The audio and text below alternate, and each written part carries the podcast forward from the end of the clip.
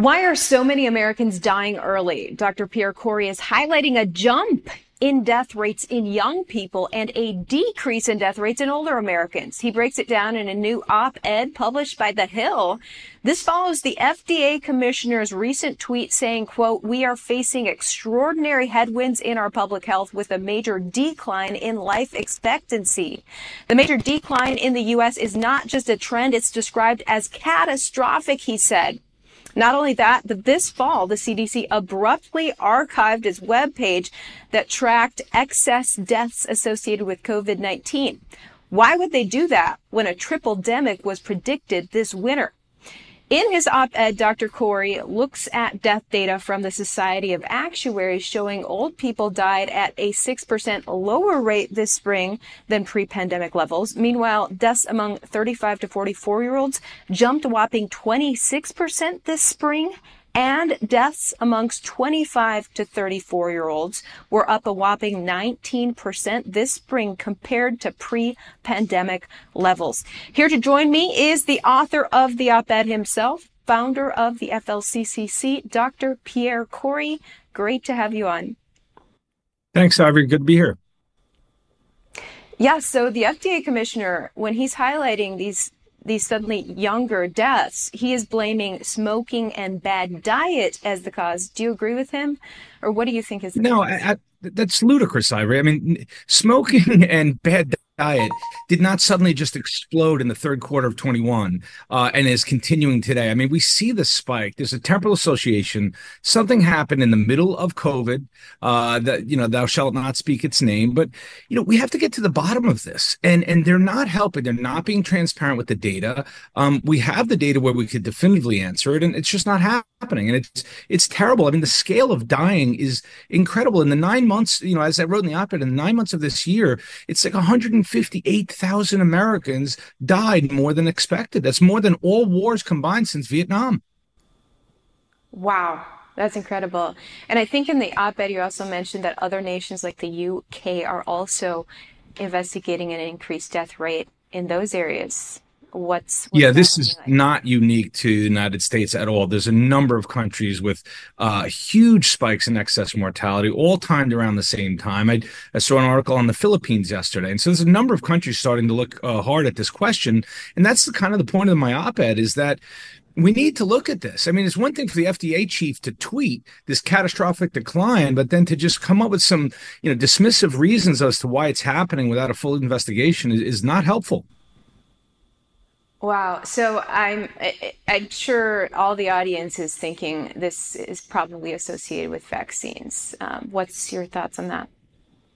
That's that's one thing that we actually put in the op-ed. And what's interesting is that op-ed got published in, in a major center left publication in Washington, D.C. And it seems like the appetite to address this kind of question, maybe actually entertain, uh, you know, what what did these vaccines do? Because to me, that seems the most likely explanation when you look at the timing and who it's hitting. I mean, it's hitting the youngest employed and uh, those with life insurance. This is this is traditionally the youngest sector of society. They don't typically die of sudden spikes in, in drug overdose or or any of the other things that you see. They're they're young and healthy, and they're dying at rates we've never seen before. Wow. And I suppose it's just crazy to me that the older population, there less of them are dying now. But I, I suppose Correct. the logic is that many of them died of COVID in the pandemic. Exactly. And so, and that's the other thing, right? In order to crater the US life expectancy from 79 to 76, simple arithmetic tells you who's dying, right? It's not the 80 year olds that wouldn't change the life expectancy, right? It's, it's, it's absurdly young people. And you, you cited the, the rises in like the 25 to 34 and then, you know, 35 to 44 age groups. I mean, th- those are unprecedented rises. Wow. So I got to ask you, how did you get this into The Hill, mainstream publication? Your articles in The Hill? How did they accept this? They, have been in blackout well, over this issue.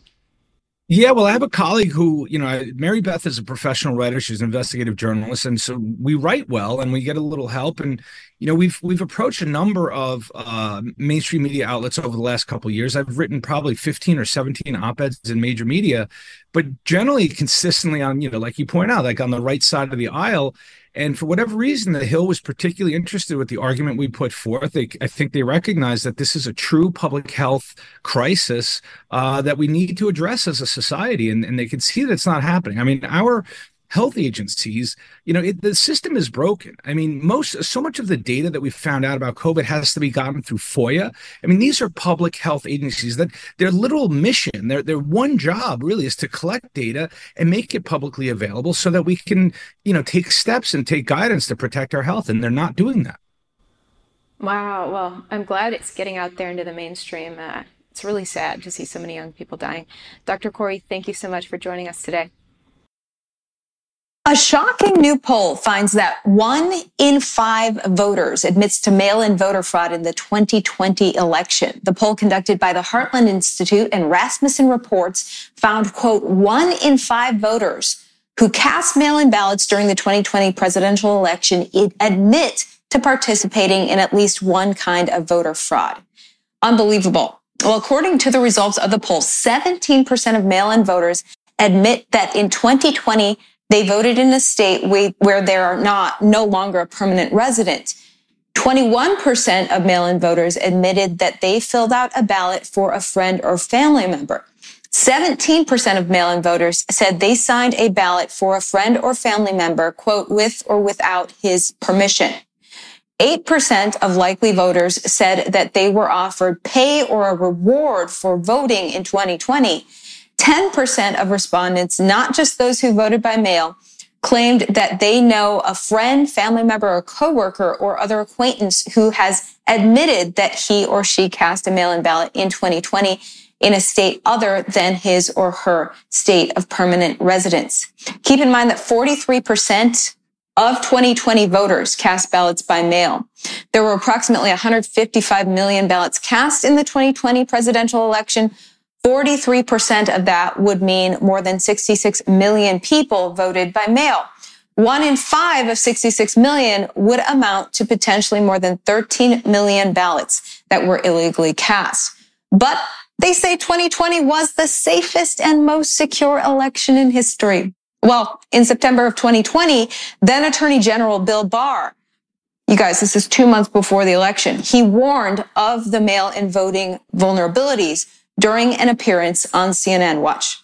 By Jimmy Carter and James Baker said back in 2009 that mail in voting is fraught with the risk of fraud and coercion. But since then, and, and until this administration, no, well, sorry, haven't proved it. Let me talk. Yeah, please.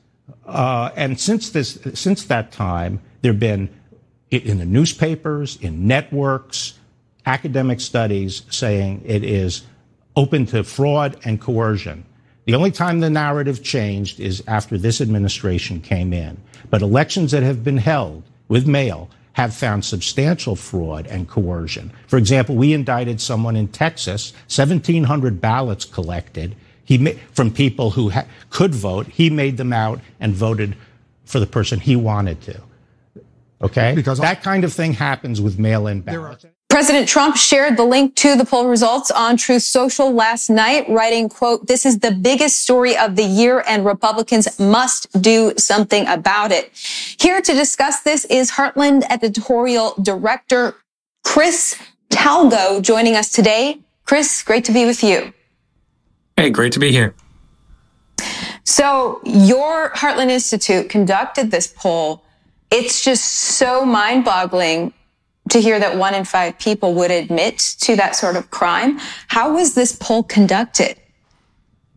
So we uh, used Rasmussen reports and uh, conducted the poll via um, telephone and uh, internet, and it was about just over a thousand people, and the responses they speak for themselves. And you know, one of the things that I think is interesting is now that we are a couple of years out from the election, you know, we're three years out. I think people are probably much more willing to be honest with their answers as to if we had done the poll immediately after. So I think, you know, the fact that it's been three years, you know, that people are much more willing to actually be honest when they're asked, Hey, did you fill out the poll? or on behalf of someone else or you know any of those kind of shenanigans. So I think that the fact that we waited a couple years actually makes the poll uh, more credible. And I, I would guess that a lot of Americans don't actually know election code. Most Americans don't know what is the intricate law of elections. You know, if my relative needs help filling out their ballot, is that legal? Or if I if I got a copy of a ballot from my old address, is that legal? Do you think most people even understand whether whether these things are legal?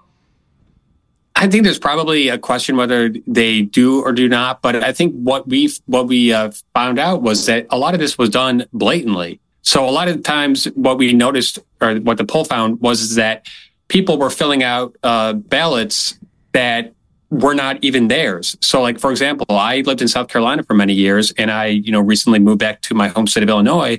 But I never actually asked the state of South Carolina, please take me off your voter roll. So, for all I know, in 2020 election, whoever lived in in the place that I used to live possibly got mailed a ballot with my name on it, and all they had to do was just fill it out, sign my name, and and put it into a drop box, and there you've got a vote. They didn't check uh, signature verifications. They they did away with so many of the uh, things that were necessary to make sure that mail-in ballots are are, are actually who the person say they are. And what we found was uh, during the primary elections in New York and in Pennsylvania, almost 20% of their mail-in ballots, this was for the primary, for the Democratic primary, uh, were were rejected. However, in the 2020 general election, less than 1% of all the mail in ballots were rejected. And states such as Nevada went out of their way to do away with many of the uh, hurdles that are put in place to make sure that the mail in ballot is actually coming from the person who is supposed to be uh, voting in that, you know, in that particular ballot. So if, if the rejection of ballots just went away, do you think people were just turning a blind eye, election officials suddenly turning a blind eye to fraudulent ballots purposely? purposely? Oh, absolutely. You know, the Constitution says that only state legislatures can make uh, changes to uh, to elections. However, under the guise of the COVID nineteen pandemic, we had a bunch of uh, governors, we had a bunch of uh, secretaries of states go around the state legislature and say, well, it's an emergency and therefore we're going to do this, this, and the other thing, whether it's ballot harvesting, whether it's drop boxes, whether it's mass mail, uh, mail uh, uh, ballots. And that actually was uh, against the law. And after the fact, so many courts came in and said, yeah, retroactively, this was illegal. But hey, you know what? The, the votes were already cast and the election was already called. So it's one of those things, you know, voter fraud is not uh, easy to uh, to to prove in real time. It's it's usually after the fact, you know, years later that you can actually go back and look at them and say, hey, you know, we think that the you know these ballots were were faulty, but you know th- the election was was uh, you know done so haphazardly, and so many, if you remember correctly, uh, places like in Michigan where they put those. Uh, you know those those uh, papers over the over the windows, so you couldn't even see what was going on in there. And, you know, there was no transparency. And now we know after the fact that people are admitting, hey, yeah, I, I, you know, voted fraudulently. Wow. So in your poll, did you guys ask people to indicate whether they voted for Trump or Biden? Yeah, we did. And what we found out was much more uh, percentage of uh, Biden voters voted by mail. So even though uh, the mail in ballots, the people who did uh, mail in their ballots said about about you know the, the equal amount of Republicans and Democrats that they were fraudulently voting. The sheer number of ballots that Joe Biden received through the mail dwarfed President Trump. So if you just uh, extrapolate the numbers, what you're going to see is that uh, we came up with a figure, and it's something like you know nine million uh, people who voted for Joe Biden uh, through the mail, and we'll just never know. We will never know if they uh, voted uh, fairly or fraudulently. Wow. So in your poll, if you were asking who voted for Trump, who voted for Biden, out of those people, um, out of the people who admitted to fraud, was it mainly Trump voters or Biden voters? It was a much more high uh, percentage of Biden voters because once again, Biden received so many more mail-in ballots than Trump did. You know, as we both know, Republicans tend to vote on election day in person. Democrats tend to vote uh, much more in the lead up to the elections because now we have, you know, early voting. and the mail-in balloting was, uh, you know, much more uh, ahead of the election. And if you remember on election night, there were uh, several states, Pennsylvania in particular, where the mail-in ballots were uh, counted last. And on election day, Trump had a pretty pretty sizable lead in several of these states, Michigan, Pennsylvania, Georgia, and several others. However, once they finally un- undid the uh, mail-in uh, votes, the mail-in votes were overwhelmingly in favor of Joe Biden. And it, I remember uh, many people at the time were saying, "Hey, wait a second, this kind of doesn't really, you know, pass the smell test here," because you would think that the votes, uh, the mail-in votes, would basically be half and half. But no, they were overwhelmingly in favor of Biden, which goes to show that it's highly likely, and the Biden voters even admitted that they were more likely to fraudulently cast a vote, uh, whether it's voting on behalf of someone else. Or, like I said earlier, uh, you know, voting in a state in which they didn't actually live, or receiving a ballot in the mail that was not theirs, but they just signed it and threw it in a Dropbox, and there's another ballot cast for Joe Biden. Wow, this is a huge deal. And Trump said last night Republicans need to do something about this. After your poll came out, have you heard from any of our political leaders uh, reaching out to you with interest in this poll?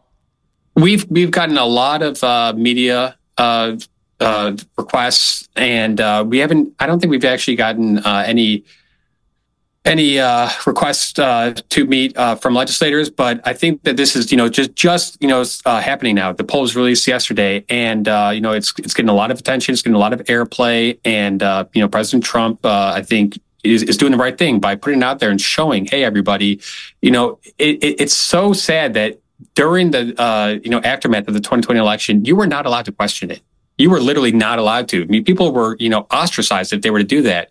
However, you know, it, it, it it's it, it, we have to be able to question you know elections we have to be able to question everything and you know the second part of our poll talks about freedom of speech and uh, it was it was very interesting to find out that a uh, 48% one in two democrats think that anyone in the media who questioned the 2020 election should either go to jail or or not be able to be in the media or have a public speaking platform at all anymore.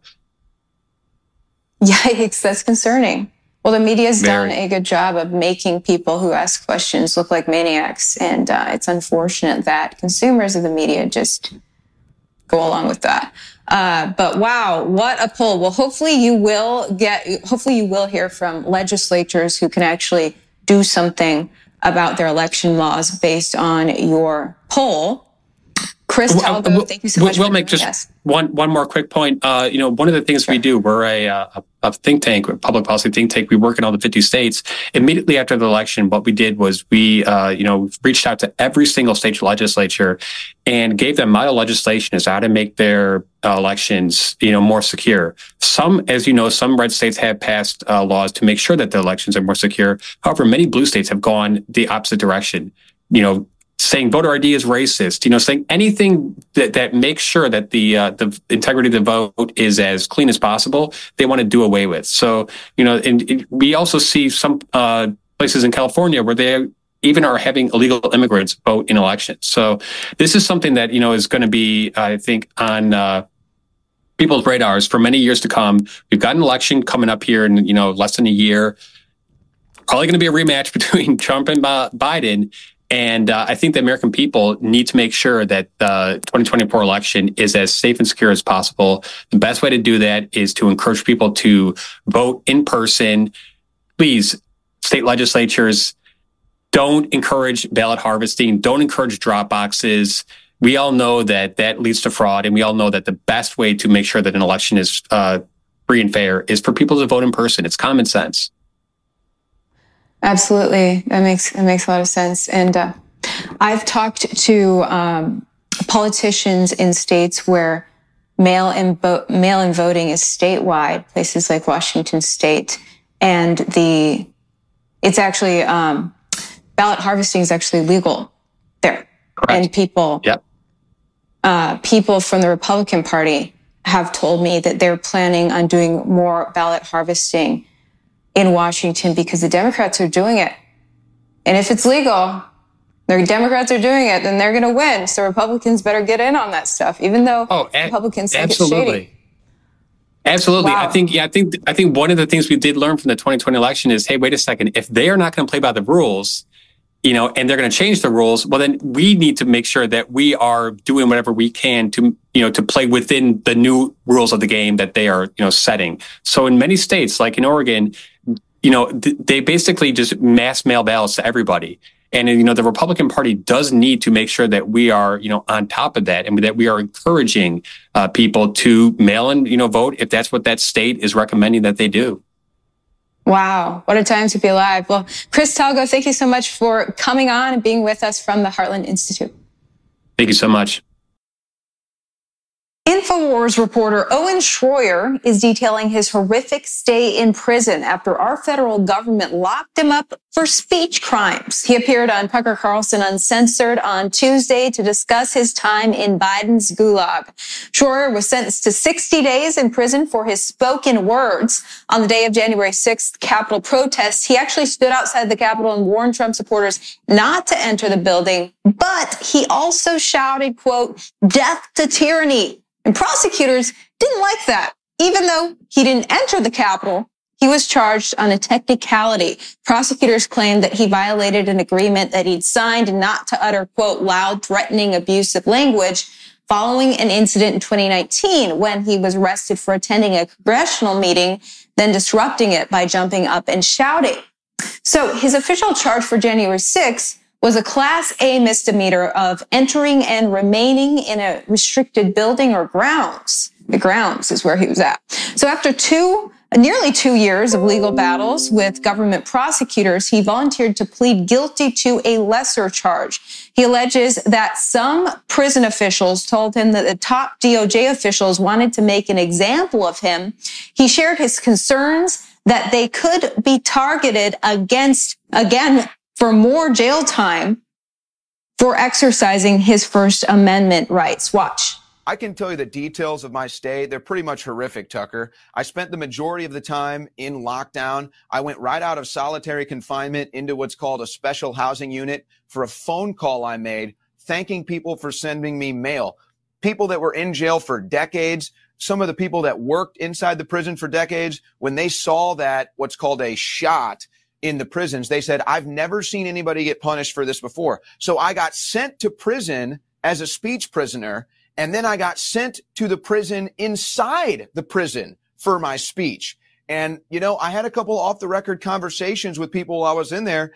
And basically they were saying the same thing like, look, Owen, we don't like what's been done to you here, but these are orders coming from the very top. Your beef isn't with us here at this prison. Your beef is with the people at the top. They're the ones still coming after you, even when you're in here. And I'll leave it at that. So nobody's ever heard of a misdemeanor in a federal, federal prison until me. Nobody's ever heard of somebody going to the special housing unit for making a phone call, thanking people for mail until me.